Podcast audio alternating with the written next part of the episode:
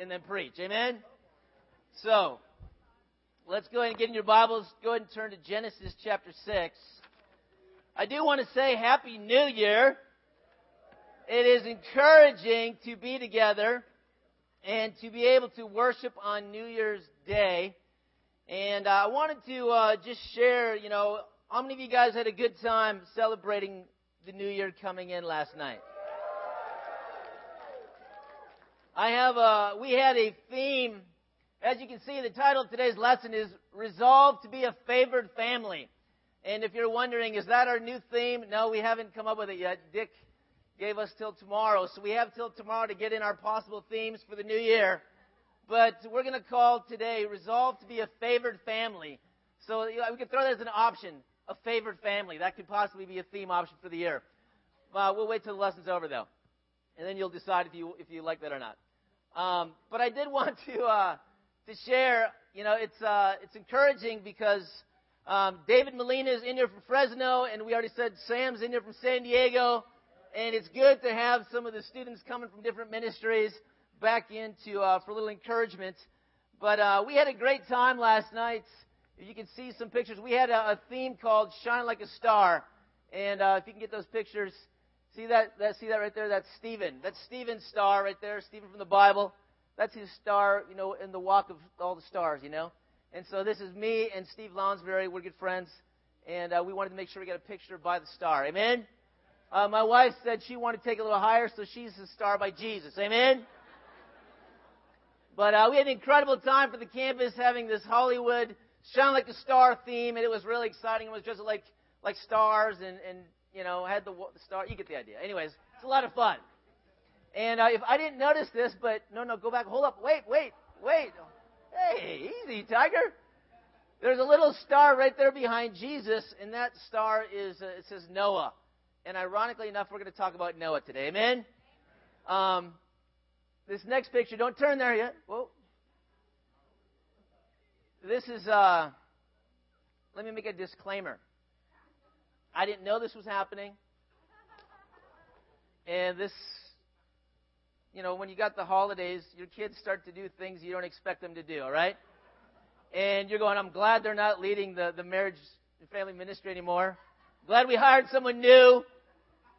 Even though Ruben and Deanna didn't know where their kids were. Um, we won't talk about that. We at least learned that they're, uh, that they are at least with grandparents. Amen? But here's something that my son came up with while I was preparing the sermon, and maybe you can take a look at it. He's planking, see? He's planking on the roof of my house on the chimney. Now, if you know anything about planking, it's, it's more about where you do it than it is anything else. And uh, so I was preparing my lesson. My son's like, Dad, I got to show this picture. I got to show this picture. Like, uh, Son, I'm preparing my sermon. But Dad, you got to see this picture. And I was like, okay. So he showed me this picture of this long distance. You could hardly see anything with my house. And then he zoomed it in and got this picture. And then I was like, is that you? He's like, yeah, that's me. So I meant to talk to the elders before I showed this picture. Amen. But um, keep in mind, I did not approve of that. And so, although I did have to admit it was kind of funny. Especially now that he's safe and all that, right? Um, if you would have looked back earlier, if you go to that first slide, the first one, resolve to be a favored family. You maybe you can't tell, but this is this is like a family picture book right here, okay? And today I want to talk about family, and so we're going to be looking through the family picture book. And, uh, and we're going to talk about being a family. In Genesis chapter 6, if we can go ahead and skip now to the fifth slide, that'd be great. In Genesis chapter 6, we're going to talk about a family that withstood many challenges that other families did not withstand. In Genesis chapter 6, let me just give you a quick intro, and i am going to try to go quick because this is going to be a very short lesson based on the time that we have uh, spent together today. Amen? Genesis 1, we see how God set out to create the heavens and the earth, And in verse 31, God saw what he had made and he said it was very good. In Genesis chapter 2, God created Adam and Eve and he outlined God's plan for man and women in marriage and family. In Genesis 3, the fall of man, Adam did not lead his family very well and the family went astray. In Genesis 4, we see the first murder, a sibling killing one another. Cain killed Abel. Obviously, a very dysfunctional family. Um, you know, already families are in trouble. In Genesis 5, we go on to a genealogy of, of Adam to Noah. And of course, what are genealogies about? But they're about family. Amen? And, and, you know, if you just spend reading time reading genealogies, it's not super exciting. But when you think about what a genealogy represents, it represents family. Amen? And, and the families apparently had gone astray. So in Genesis 6, we read about the account of the flood and Noah of his family. And uh, in Genesis chapter 6, if we can go ahead and begin reading. Genesis chapter 6 and verse 1. It says, When men began to increase in number on the earth and daughters were born to them, the sons of man saw that the daughters of men were beautiful, and they married any of them they chose. Then the Lord said, My spirit will not contend with man forever, for he is mortal, and his days will be a 120 years. The Nephilim were on the earth in those days and were afterward. When the sons of God went to the daughters of men and had children by them, they were the heroes of old, men of renown. The Lord saw how great men's wickedness on earth had become, and that every inclination of the thoughts of his heart were only evil all the time. The Lord was grieved that he had made man in this earth, and his heart was filled with pain. So the Lord said, I will wipe mankind whom I have created from the face of the earth, men and animals and creatures that move along the ground, and the birds of the air, for I am grieved that I have made them. But Noah found favor in the eyes of the Lord. You know, that's a great passage, isn't it? That Noah found favor, that he and his family, they found favor in the eyes of the Lord, even when everyone else was about to suffer probably a very challenging death because of their wickedness and because of their sin. We see that Noah, he and his family were able to withstand the very challenges that went all around them. And you go, man, if I'm going to have a favored family in this church, and if our church is going to be a favored church, a church that's really favored by God because we're really trying to build family and really trying to do it God's way, what will it take? What will it take to have a favored family in GLB in 2012? Genesis 1, or Genesis 6, verse 1 to 22, will, will going to kind of answer a lot of these questions, but I will say this it's going to take a hunger for righteousness, a walk with God, and a heart to obey. And as you can see, that spells AAA, right? How many of you guys got your AAA cards? Okay, you got to have your AAA card if you're going to be a family man, if you're going to really take care of the family, you got to get that AAA card. And uh, you know, I got my AAA card right here. I got mine after I was driving a car that I had bought for maybe 500 bucks, and I thought, well, I got this great car. And I was going over to Dick G's house and uh, trying to get over there in this cool car. It was a Saab, and so this is my sob story. And uh, I know it's crazy but it's true. And so my car died on the way, and Dick said, You got your AAA card. Now, as a father, you know, as a husband, you kind of want to go, Yeah, I got my AAA card, everything's covered. But I didn't have my AAA card. I was caught unprepared. I didn't have the AAA card. And as we really are focusing in 2012 on really building ministry, and what I mean by that is of course, in your own personal family, but also really building family uh, of the campus and the singles with the marrieds and pulling in the teens and pulling in the MDs and pulling everyone in. You know, we really got to really make sure we got our triple A card ready to go at any time. Amen? We got to be ready to do whatever it takes to build family. I talked to the MDs about being grandparents for the college students, and uh, they were pretty excited about it. But when I think about this whole family thing and us really building family, it's really exciting to me. It really gets me excited. It really makes me want to do whatever it takes to really bring glory to God and His kingdom. As we seek to build family. In, in Genesis 6, verse 9, it says, uh, Noah was a righteous man, blameless among the people of his time, and he walked with God. Noah had three sons, Shem, Ham, and Japheth. Now the earth was corrupt in God's sight, and it was full of violence. God saw how corrupt the world had become, for all the people on earth had corrupted their ways. So God said to Noah, I'm going to put an end to all people, for the earth is filled with violence because of them. I'm surely going to destroy both them and the earth. So make yourself an ark of cypress wood. Make rooms in it and coat it with pitch inside and out. This is how you are to build it. And he goes on and he gives this whole, you know, explanation, which I'll talk about in a minute. But he gives some very specific instruction, and some, he says some very specific things about his family. First of all, what we see about Noah is that he was a righteous man. We see that he was a righteous man. And so when we think about being favored by God, one of the things that you got to have is a hunger for righteousness. You got to have a real passion and a real zeal. And in, in 6 verse 9, it says, Noah was a righteous man, blameless among the people of his time.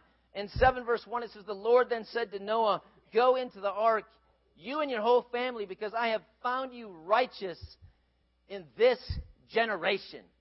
And when you think about your life and you go, what, you, what does it really mean to be righteous? Really, what it means is to do what's right in the eyes of God and men. And so, what we see about in the eyes of men, he was blameless. He was blameless in the eyes of men. When people looked at his life and how he conducted himself and how he functioned as a man, they said, Man, this guy is blameless. He is a blameless man. There is nothing in him that I can point to and say, You're discredited because of your life. That's pretty amazing, isn't it? That's pretty inspiring. I mean, you've got to think about your own life. If people were to look into your life and really come around you, could people really say, hey, you're blameless? You're righteous. And, and, and it's one thing for men to say it, but then God says it about him two times. God says it about him two times. You're righteous. I find you to be righteous. That's pretty exciting, isn't it? When you think about really pleasing God and being a man of righteousness, Matthew 5, verse 6 says that we need to hunger and thirst for righteousness. And really, that needs to be our passion. That needs to be our desire as men and women who are disciples to really hunger and thirst for righteousness. In Psalm 3, verse 33, excuse me, 3, verse 3, Proverbs, I said, okay, I'm sorry, Proverbs 3. Man, what's going on with me? Psalms, Proverbs. Proverbs 3, verse 33. Thank you. That's a good thing about having it up there. Remember the days when you didn't remember and nobody could help you? Proverbs 3, verse 33. The Lord's curse is in the house of the wicked, but he blesses the home of the righteous. God wants to bless the home, our own physical homes, but our, our spiritual family here. God wants to bless us because we're making right choices, doing the right thing when nobody is looking in the eyes of God, but also in the eyes of men. Amen? And then I love this passage also in Psalms, you know, Psalms 111 about righteousness as well. And it says in Psalms 111, verse 13,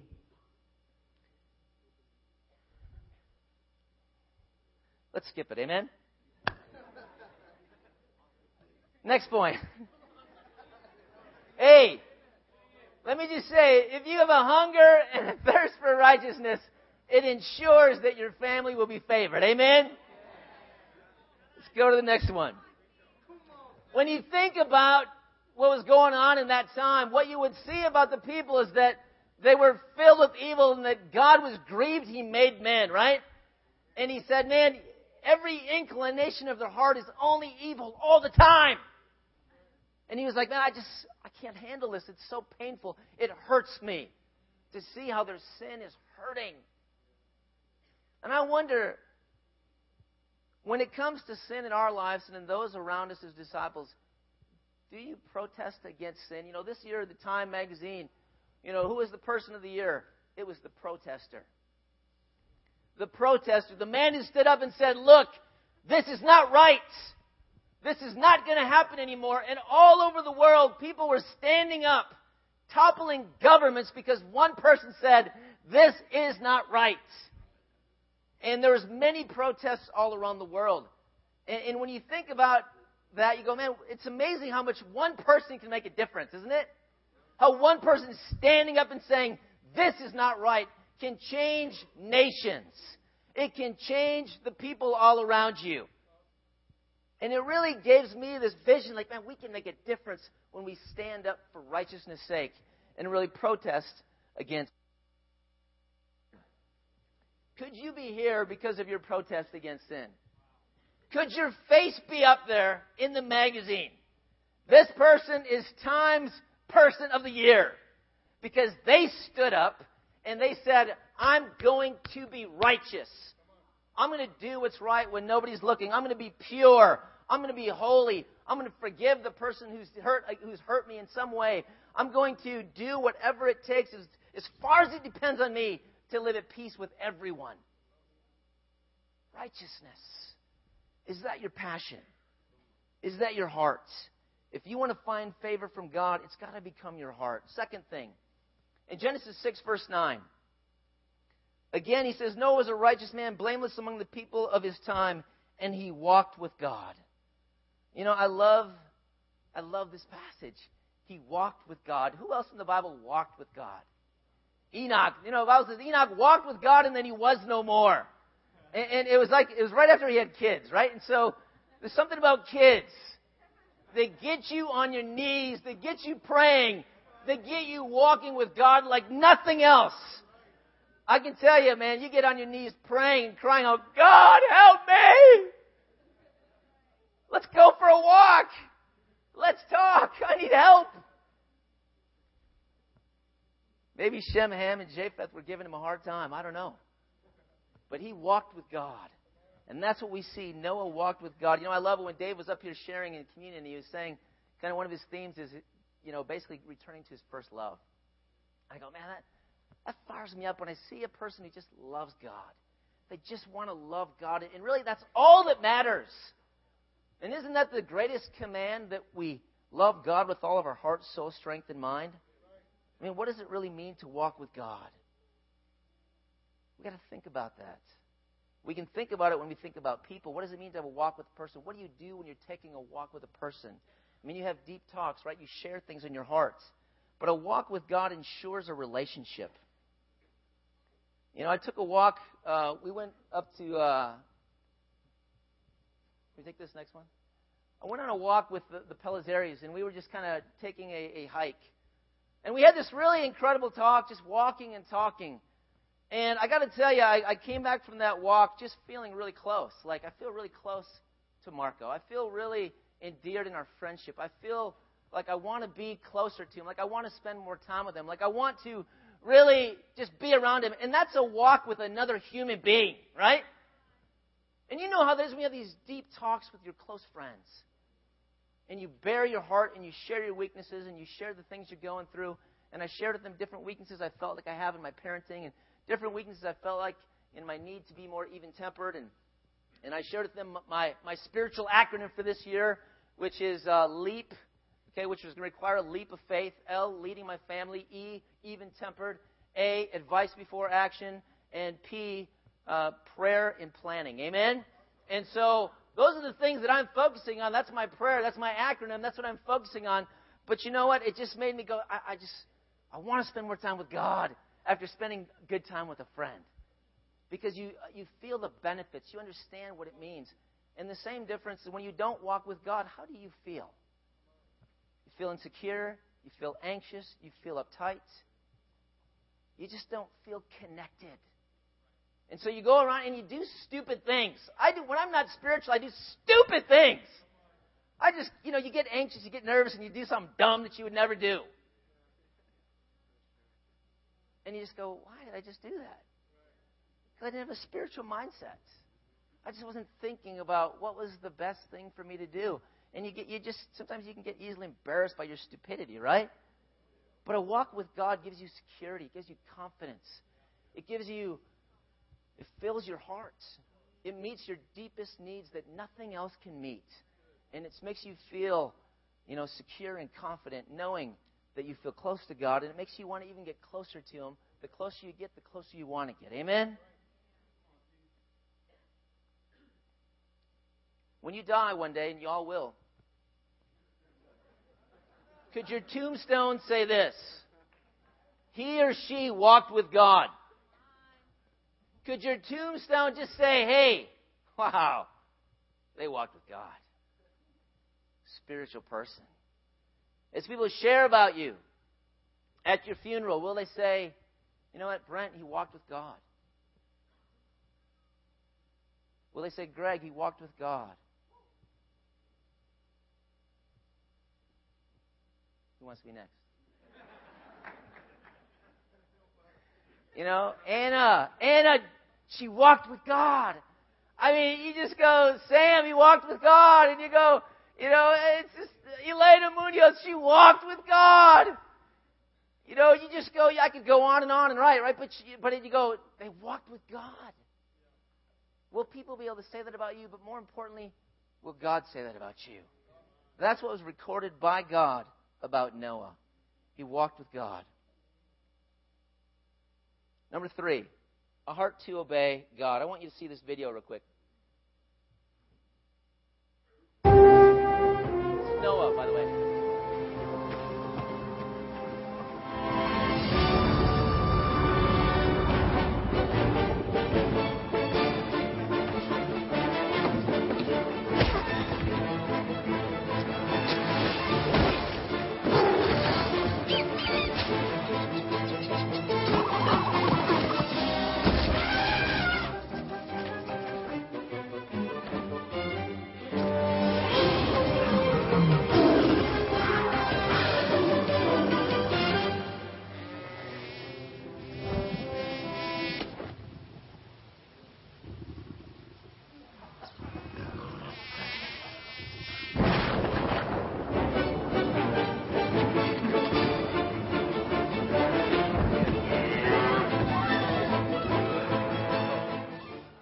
Forgot to tell him to cut it short on that last part. That was a commercial for a company. But you look at that, you go, man, look at what Noah must have went through. Now, that's not accurate biblically. God, you know, fortunately allowed all the animals to come to him, okay? He didn't have to wrangle them down and wrestle them down and all those things, right? You know, it all was a lot easier. But imagine, you're, you're, imagine you're that guy right there. You're Noah. And you realize you just killed a mosquito. You know, if you're me, you're going, forget it. You know, you know, I don't like mosquitoes anyways. I grew up in Minnesota where mosquitoes were the Minnesota state bird. And, you know, so I, I'm just like, I don't even want mosquitoes around. I would have, I would have said, well, you know what? God forgive me on this one. I'm going to just have to disobey. I'm just not going to be able to do this. But think about this, and I want you to read this because this is bizarre to me. About his meticulous desire to obey God and to do things the way God commanded him to do it. In Genesis 6, verse 14, God says, So make yourself an ark of cypress wood, make rooms in it, and coat it with pitch inside and out. This is how you are to build it. The ark is to be 450 feet long, 75 feet wide, and 45 feet high. Make a room for it and finish the ark within 18 inches of the top. Put a door on the side of the ark and make lower, middle, and upper decks. I'm going to bring floodwaters on the earth to destroy all life under heaven and every creature that the earth and life has in it. Everything on earth will perish, but I will establish my covenant with you, and you will enter the ark, you and your sons and your wife and your sons and wives with you. You are to bring into the ark two of all living creatures, male and female, to keep them alive with you. Two of every kind of bird, of every kind of animal, and